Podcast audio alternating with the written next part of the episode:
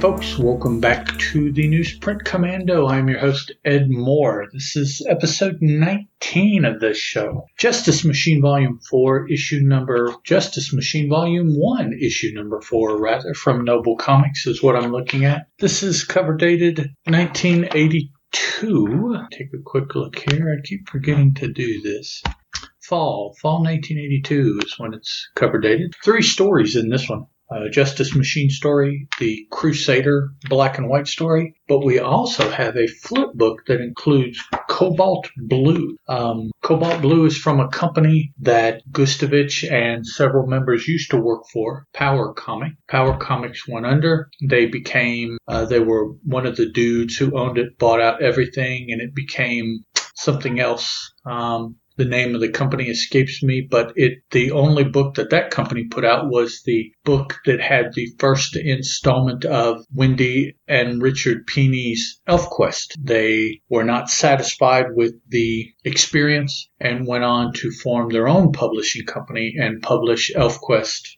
up to current uh, times, as far as I I know. And then some of those people from Power came over and formed Noble, and then some of them will go on to either First or Comico when Noble goes under here in another issue. So Cobalt Blue, uh, 15 pages of reprint, and then four pages of new material added on for 19 total pages. So the cover of this, uh, the Justice Machine side is now in full color as opposed to the four color that the previous three issues were in. This also has been cut down from the 10 by whatever that is, 15 uh, magazine size to the 8.5 by 10 normal DC Marvel comic book size.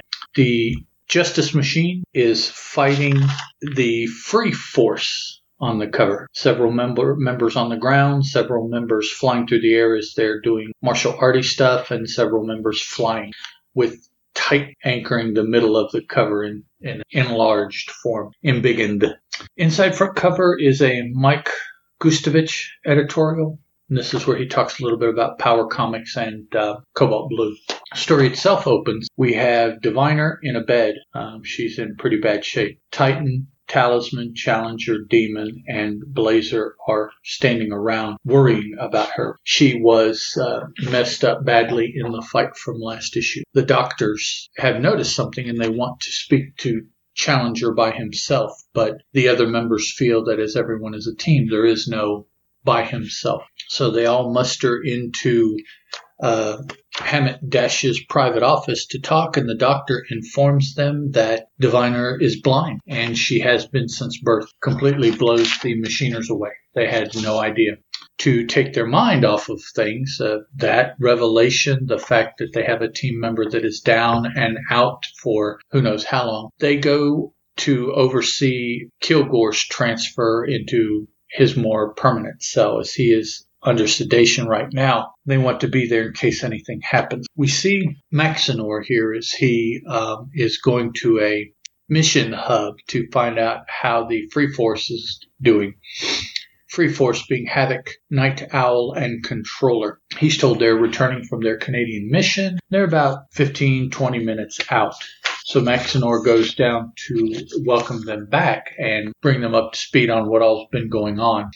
We then cut to those three individuals as they're returning in an air car with Night Owl flying. They stop off at a particular dock uh, that's been deserted for a while there on the outskirts of Detroit. And through the judicious application of electricity, which is his uh, bailiwick, Controller activates a hidden teleporting mechanism. We're also told that Havoc, uh, whose incredible strength would give even Kilgore pause, and Night Owl, the swiftest by far of any in New Haven. He's a blue bird that's got wings, and then controller capable of manipulating electricity in all its myriad forms. So those are the powers of the three free force individuals.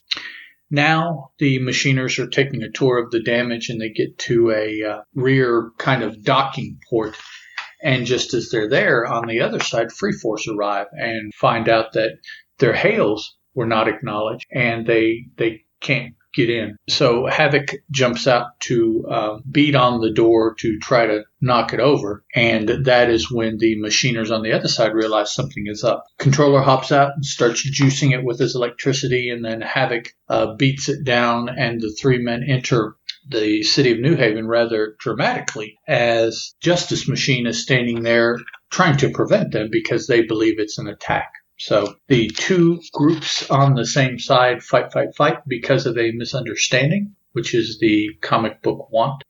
Meanwhile, we visit Dr. Victor von Croft as he is uh, overseeing, or as he has come to visit, come to visit Diviner, not de visit, and he remembers back to when he was a Nazi uh, working for Hitler and how bad that was and how he regrets that, etc., etc. Not really sure why that's thrown in there, why he has to be that person, but okay. So, cut back to the Free Force Justice Machine battle. We find out that Night Owl's wings are a natural part of him because they get clipped by a energy bolt from Challenger, and it does uh, painful, bloody damage to the wings.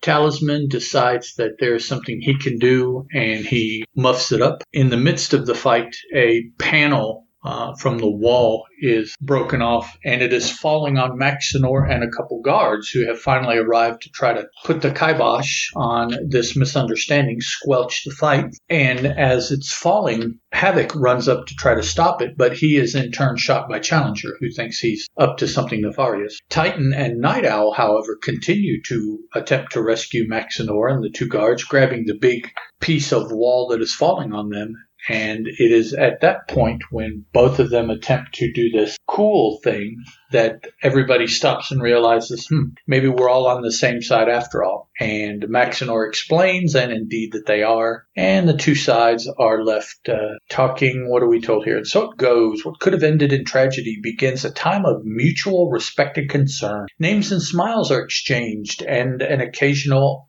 caring touch. The end until next issue. We have the five page command, uh, Crusader story. Um, sorry about this. Let's see. The script uh, for the Justice Machine story was by Mike Gustovich and pencils by Bill Reinhold. The inks by Mike Gustovich with Deb Bauer doing backgrounds and Sam De La Rosa assisting. Colors by Kevin Siembieda and letters by Gustovich with Sam De La Rosa assisting. The Crusader Black and White five pager is scripted by Dave Gifford with plot uh, total or and or assist from Charlie Wallace. The pencils by Charlie Wallace. Inks and letters by Kevin S. Wilson.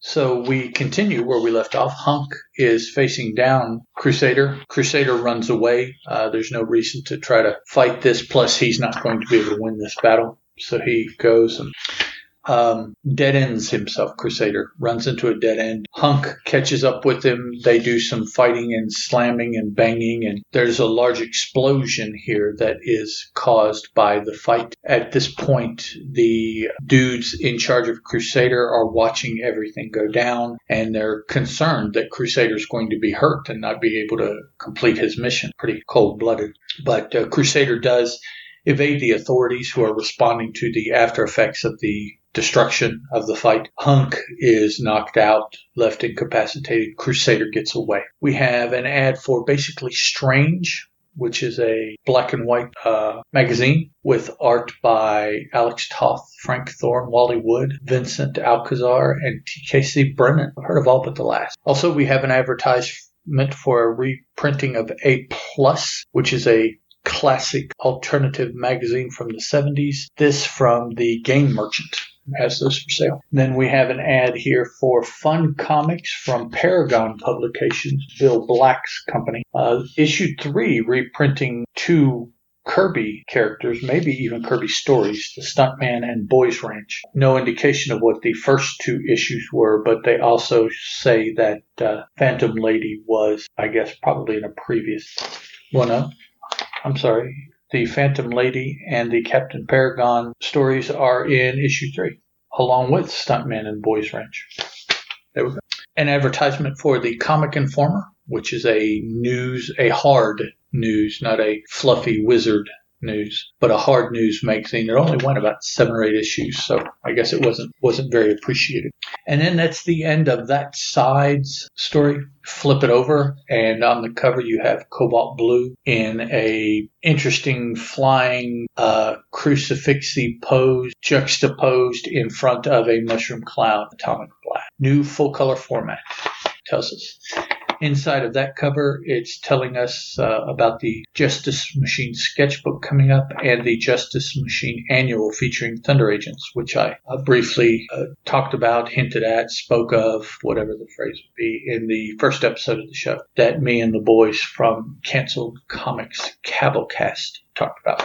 Now, this comes to us, as I said, this is uh, 15 pages of original reprint from Power Comics, uh, issue two, I believe it was, and four additional pages to bridge between what that was and what they're going to do forward. All of that is in this uh, 19 pages. That is scripted by Kevin Hyde for the first, Mike Gustovich for the bridge, penciled by Mike Gustovich for the first, and Bill Reinhold for the bridge. Inks for both Mike Gustovich, colors for both Kevin Siembieda, and letters for both were from the typeset machine. And I despise that. They are nasty, yucky, ugly, ugh, lettering, but it is what it is. All right, so Cobalt Blue. Um, I was not very enamored story. I, I really didn't dig it at all. Um, Justice Machine is my jam. Yeah, the five pager of Crusader I enjoyed better than this Cobalt Blue. It just seemed very, I don't know, I've seen it before kind of thing. But Cobalt Blue is a dude all dressed in blue with blue glasses and snow white hair. But here he is trying to escape from something uh, we don't really know, or not, not escape. He's trying to infiltrate a fortress that has Daystorm holed up in it, and he's after Daystorm. D A E S T O R M. I assume that's pronounced Daystorm. So he's trying to break in he's evading soldiers and uh, running and firing and fighting and sees a way out of his current predicament trying to evade the soldiers. But it turns out he was kind of led there. It in essence is a trap and he's attacked from behind and rendered unconscious. When he wakes up, he's in kind of a meeting room kind of thing with Daystorm. And so they have some uh, talky talk here where Daystorm is explaining that he, as the revolutionary, is trying to break out of the uh, evil, decadent empire in paren fascist uh, totalitarian state, and that Cobalt Blue is the empire's representative, uh, i.e., the police or official justice machine counterpart uh, in this story, and tells a little bit about how Cobalt Blue was designed, was made essentially. It's a man, but his powers and his suit and his uh, uh, ultra human abilities are all manufactured, they're all artificial. So Daystorm was part of that. And he's attempting to talk to Cobalt Blue about this, but Cobalt is not being persuaded about, you know, who's the good side and who's the bad side. And, and, he, he just knows what he is supposed to do, and it's what he's going to do. So Daystorm uh, runs and he escapes because uh, he, he triggers a machine and his form scintillates in the eerie glow of the teleportation beam, growing less distinct by the second, fading out until finally. But Cobalt Blue breaks through the barrier that is protecting this platform, runs up on it, and he triggers it too. But apparently, the machine uh, interacts in a rather negative way with him or his powers or his suit or some combination of all of the above.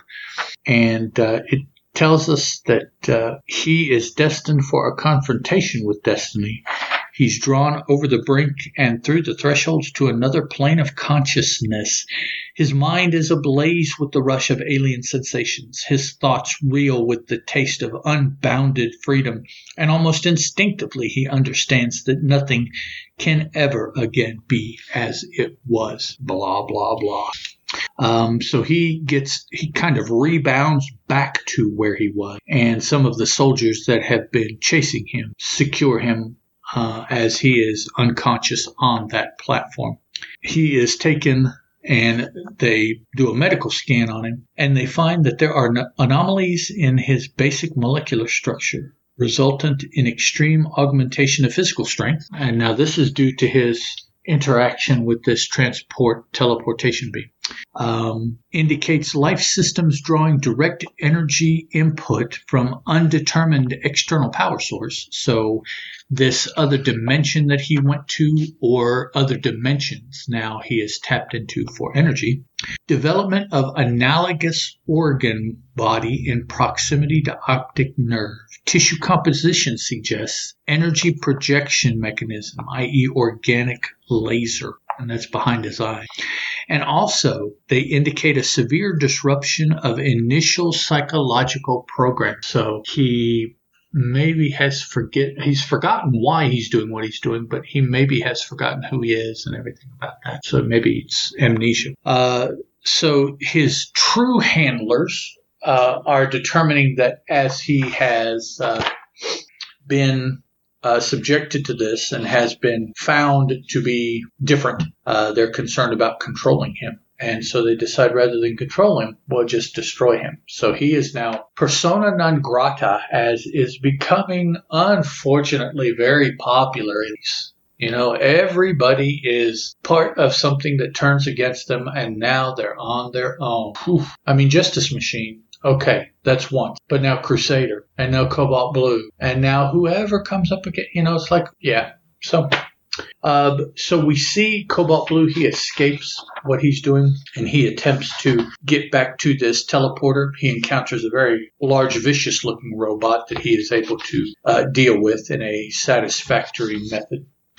Finally, dispatching him, first of all, he destroys one of his hands, his right hand. I'm not sure really off the top of my head if that is intended to signify anything other than the big robot just losing one of his hands. But uh, Cobalt Blue gets to this other teleport machine and triggers it, and this is where the bridge kicks in.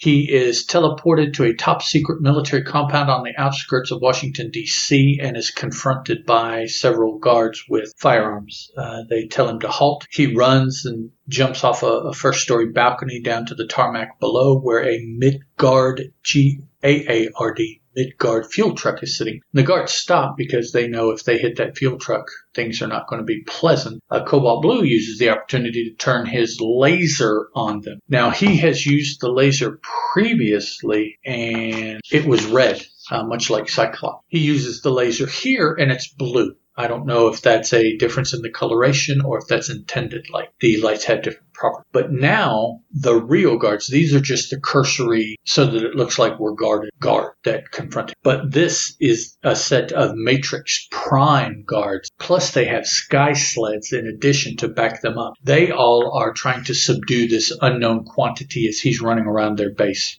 He defeats the ground guards, defeats one of the sky sleds, and commandeers the other flying away. In a control complex for Matrix Prime, the commander indicates that they should release overkill and that he will then subdue this mysterious uh, creature slash entity. So Cobalt Blue is flying by way of this sky sled and he is drawn to the northwest portion of Detroit. I don't know. Well, it was outside Washington DC. So he has flown in roughly a day from Washington DC to the outskirts of Detroit on the sky sled. And as he has decided to come down because something about this immediate area, the northwestern portion of Detroit, is drawing him. So he's curious to see what it is. And as he's descending, he's struck from behind by Overkill, who appears to be a, another rather large robot who uh, his fists are surrounded by nimbuses of energy. Both probably what he fired at Cobalt was that energy. Cobalt plummets to the docks below, and as he um, is rising, I am called Overkill Alien. You will surrender or perish. He is confronted by, and we're told that next issue, Invasion of the Mechanol, be there. And uh, as I indicated, let me take a look here.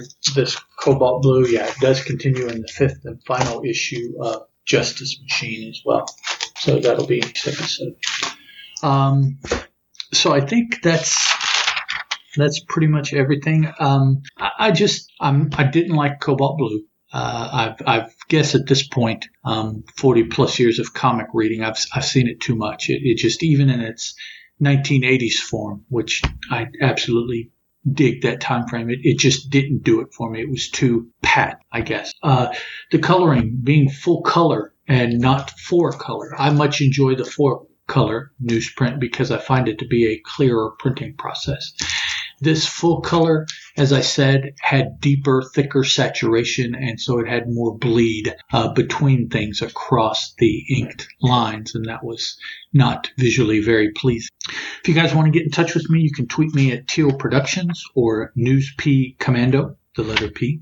Teal is T-E-A-L. Teal Productions has a Facebook page. You can leave comments there, of course. I am IndieMan at gmail.com is the email address, if that is your form of uh, information conveyed. And comicbooknoise.com slash TNC, the letters TNC, Tango November Charlie, is the website where the episodes are posted. Uh, these come out every, well, just about every two weeks. I, I post the episodes the fourth Monday since I started, and then the second Tuesday after that. That roughly purports out to be every and I think that's all for this episode. I'm kind of curious why Dr. Victor von Kraft had to be a Nazi. Wonder if that's a setup. So, I mean, we know that it's not going to get, well, I, I take that back. We know this volume, it's not going to go overly far because the next issue, issue five, is the final for the noble run of the Justice Machine.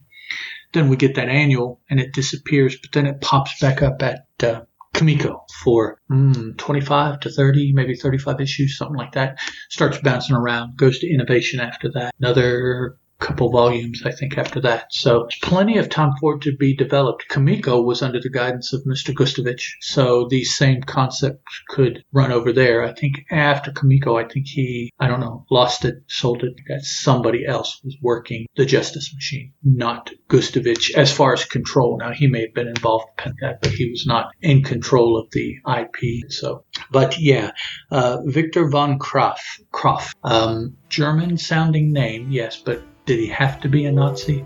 I mean, even in the 80s, did he have to be a Nazi? So, all right, guys, uh, contacts, book. This will be the final Noble issue coming up next issue, issue five of the first volume of Justice Machine. I will read it and I will give you my thoughts then. Talk to you guys later. Ciao.